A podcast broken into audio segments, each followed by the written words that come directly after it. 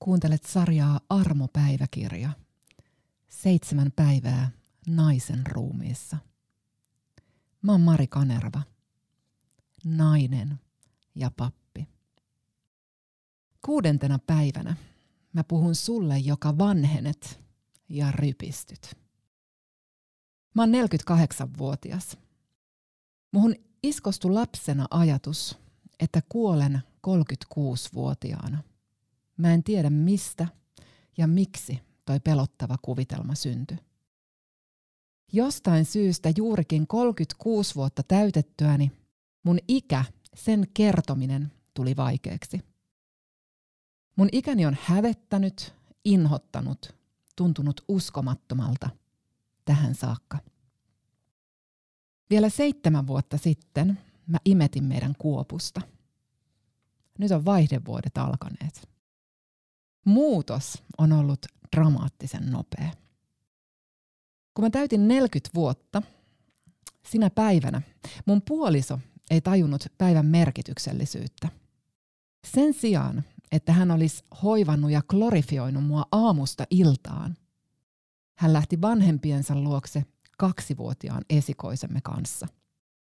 Mies ei kerta kaikkiaan tajunnut, että kyse oli mun hautajaisista, mun menneen nuoruuden ja kimmoisuuden murheellisesta muistamisesta, menetetyn elämän kipeästä kaipaamisesta, vanhuuden tervetulleeksi toivottamisesta. Mä surin sen päivän kiukkusena yksinäni. Ja vuoden kuluttua mä synnytin meidän kuopuksen. Valokuvattavana oleminen on tosi epämukavaa. Kuvaajan tarjotessa tuoretta valokuvaa katsottavaksi mä ahdistun ja mieluummin vältän. Jos mä näen kuvani, mä oon useimmiten murheen murtama, kauhea, ruma, nuo silmäluomet, ihan hirveä. Ja sittenkin Kuvaushetken jälkeen hirveänä pitämiäni kuvia mä katon muutaman vuoden päästä kaiholla. Mä ihmettelen mun kauneutta, freesiyttä, kiinteitä piirteitä. Vuosi vuoden jälkeen sama juttu. Mä oon tänään fyysisesti paremmassa kunnossa kuin koskaan. Hikitreenin nautinto on vaan vahvistunut. Kroppa kuitenkin muuttuu treenistä huolimatta pyykkilauta vatsa, lanteet ja käsivarret pyöristyy. Silmäpussit näyttää jääneen pysyviksi. Musta tapahtuu muutoksia, joihin mä en kerta kaikkiaan ilman kirurgin veistä voi vaikuttaa. Rypyttömyys, erottuvat lihakset, kiinteys. Jotain, jota mä en saa hautaani. Miten suremisen sijaan hyväksyä ikääntymisen tuovat muutokset. Miten osata katsoa peiliin ja todeta, mä oon kaunis nyt? Miten olla ahdistumatta vanhenemisestani? Lähellä viittäkymppiä mä haluan oppia ajattelemaan, että mitä mä vanhenemiseen liittyvästä menettämisestä huolimatta sittenkin saan. Tunnetko kliseisen kuvan vanhemmasta kiukkuisesta ihmisestä, joka kommentoi kaikkea ja kaikkia syvästi paheksuen, oikeassa olemista vahvasti huokuen? Hymyn sä saat tältä hirmulta ainoastaan mitä mä sanoin, sanojen saattelemana. Mä luulin, että se on vain etäinen karikatyyri, mutta se ei ole. Se voin olla myös minä. Katkeria vaille jäämisen tunteeseen takertuneita on liikaa. Mä en halua liittyä heidän joukkoonsa.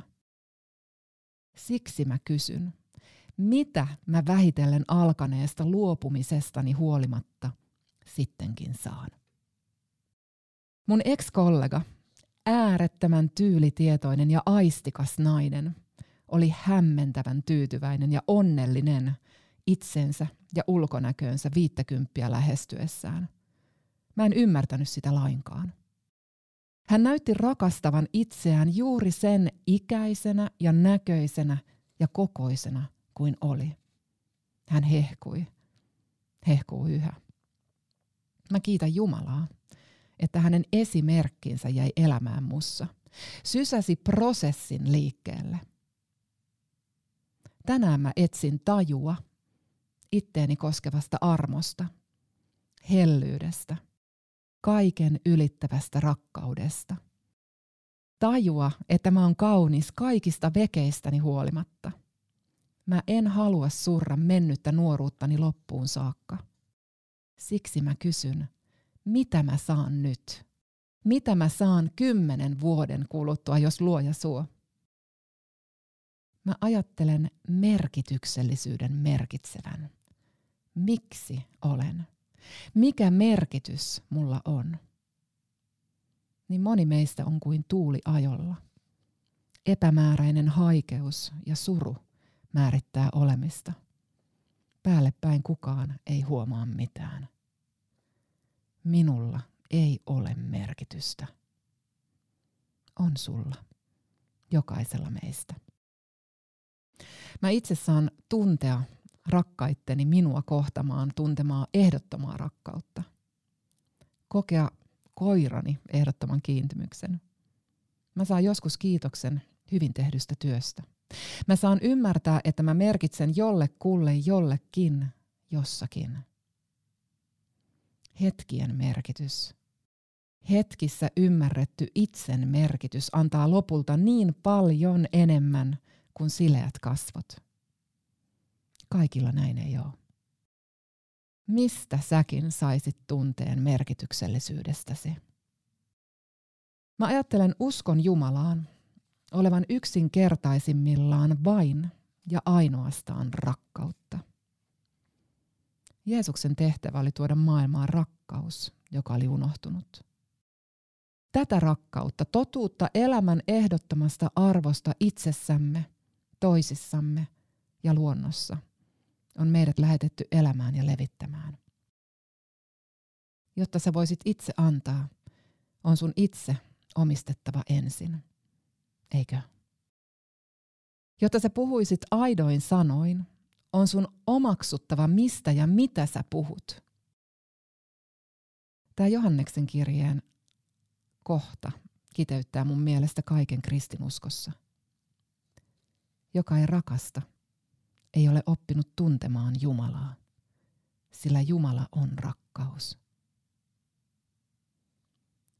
Rakkaus peittää lopulta kaiken – myös mut. Sittenkin myös mut, itseni, tällaisenani.